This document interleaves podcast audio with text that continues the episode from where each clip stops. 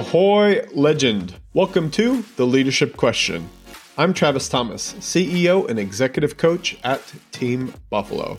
Over the last decade, I've worked with thousands of leaders to overcome some of the most difficult leadership challenges by using a blend of psychology, business, and strategy. This podcast has no theories, no gimmicks, and no bullshit. Just answers to your leadership questions so you can lead a team, company, and successful career. Let's get started with today's episode. Ahoy, and welcome to today's episode.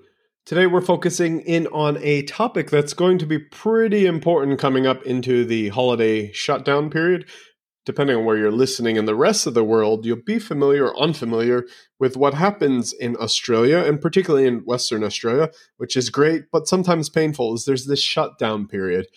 Now, the shutdown period depending on industry, may or may not happen for you. But for corporates, usually they tend to disappear around the 20th, 18th to 20th of December, and they are back kind of the second week of January for a lot of people. But that does tend to continue beyond that period into Australia Day. Um, and that's quite a long period of time because if you shut down around 18th of December and teams and people are still away until about the 20th of December, that becomes problematic if you want to take some time off and your team is left there alone. So, one of the questions that has been coming up a bit is I need to take some time off and I'm feeling a bit burned out. Not me specifically, but you as the leader. And it's how do I do that and feel confident that my team have this covered? It's a big problem, right? You want to take time off. You maybe haven't had that experience of having time away from your team. Maybe you've got new team members who you don't feel fully confident with, or you're a first time leader who's going, oh, I don't like, I want to take a couple weeks off when people are around so that way the team's looking after things. But how do I know it's going to get looked after? It's a really important question to ask, and it's super important to focus in on because the reality is two things need to be dealt with. One is, you know, do you feel confident and comfortable that while you're away, things will be managed? And the second is, are people clear what those things are? So I'm going to cover off today a bit on delegation because this is at the intersection of delegation. And what we're talking about here is two issues is will they do the stuff they normally do? Well because you're not around to look after them or force them which is a whole different conversation. And two is do you feel comfortable that someone is going to look after what needs to be looked at from your own portfolio perspective? So when we talk about strategy and direction one of the analogies that gets used a lot and it is really useful to consider I've mentioned this in previous episodes, so definitely go back and have a skim, is this notion of the bus. So the bus, you know, we're going in a direction, the bus is going to take us there, uh, whatever that vision is for where the business is going or the organization is going or the team is going. Now, on that bus, there are seats. The seats represent the roles and jobs to be done to get the bus to that location. And then the people in the seats represent the delegated responsibility and authority of those people sat there to do those roles to get the bus to the place it needs to go. So when we talk about performance and hiring and giving people roles, I often say to people, you need to start clearly with what's the direction and the vision for where the bus is going to take you. Then what are the roles, e.g., the seats, and then who is sat in those seats. People often start with, "Oh, I like this person. I'm just going to make up a role." No, so if you've done that activity for your team, part of your problem is already solved going into this should I take time off and how do I feel comfortable? Because your team should be really clear on their roles and responsibilities. And if they're not, you should be going back to your one on ones and your job descriptions and continually reinforcing that. So that's the first problem, kind of sorted. The second bit is around well, how do you know they keep driving forward without you and that your work is going to get done?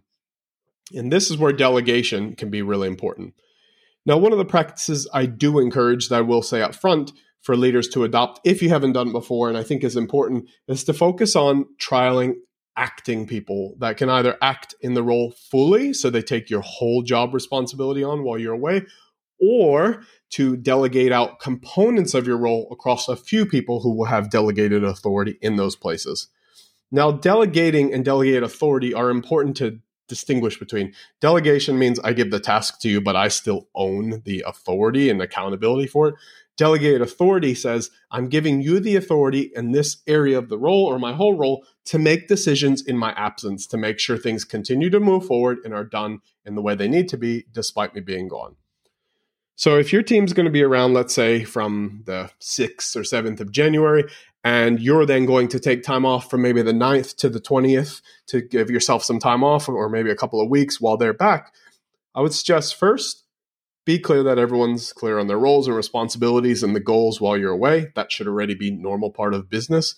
The second is to make sure that you've delegated someone into an acting role and given them the delegated authority to make decisions on your behalf. Now, to do that, you need to do some specific things that align with my six principles for delegation.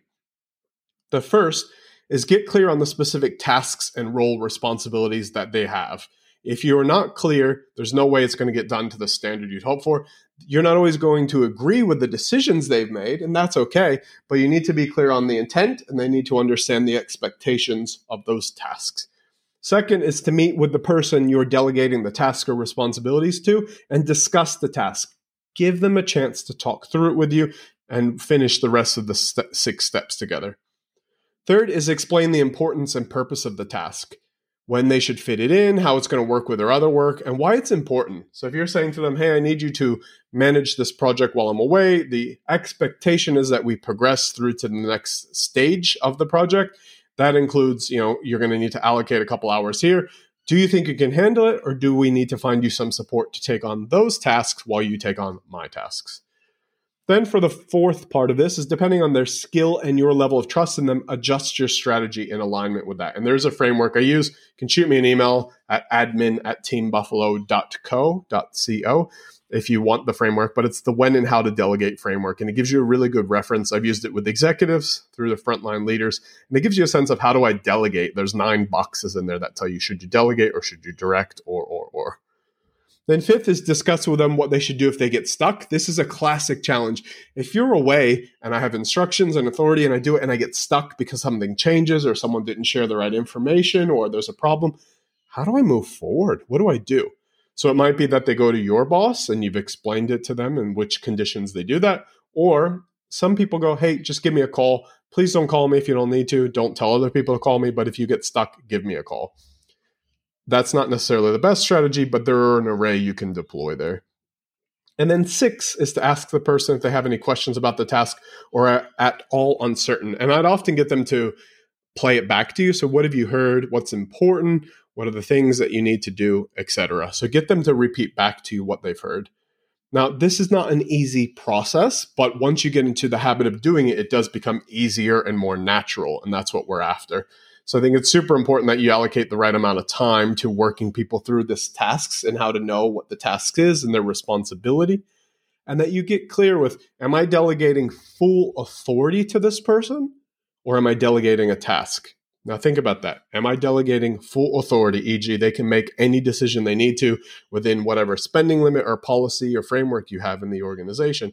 Or am I saying to them, hey, I am delegating the responsibility for you to get this task done, but you are not to make decisions that go over this threshold or to involve these people or, or, or.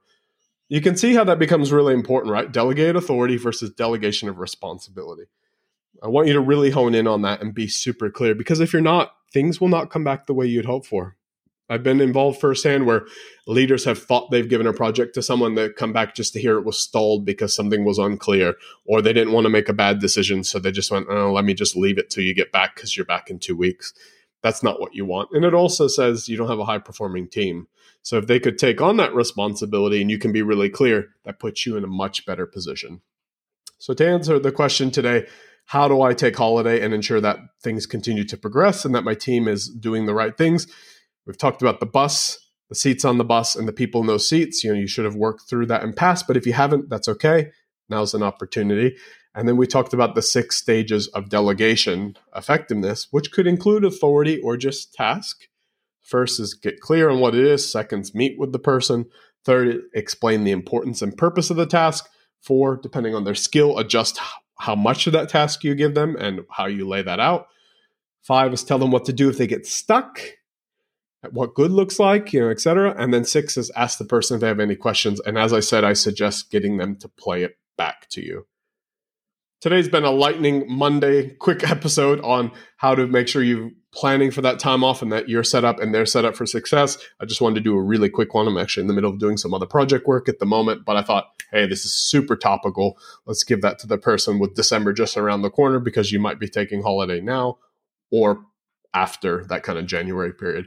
Either way, you're set up for success. As I said, if you want any of those tools or you want to have a chat about how to boost your delegation and how you're leading your team, shoot me an email at admin at teambuffalo.co and I'm happy to jump on a call and chat. Thanks for tuning in today. Keep being a kick ass leader, and I will see you in the next episode.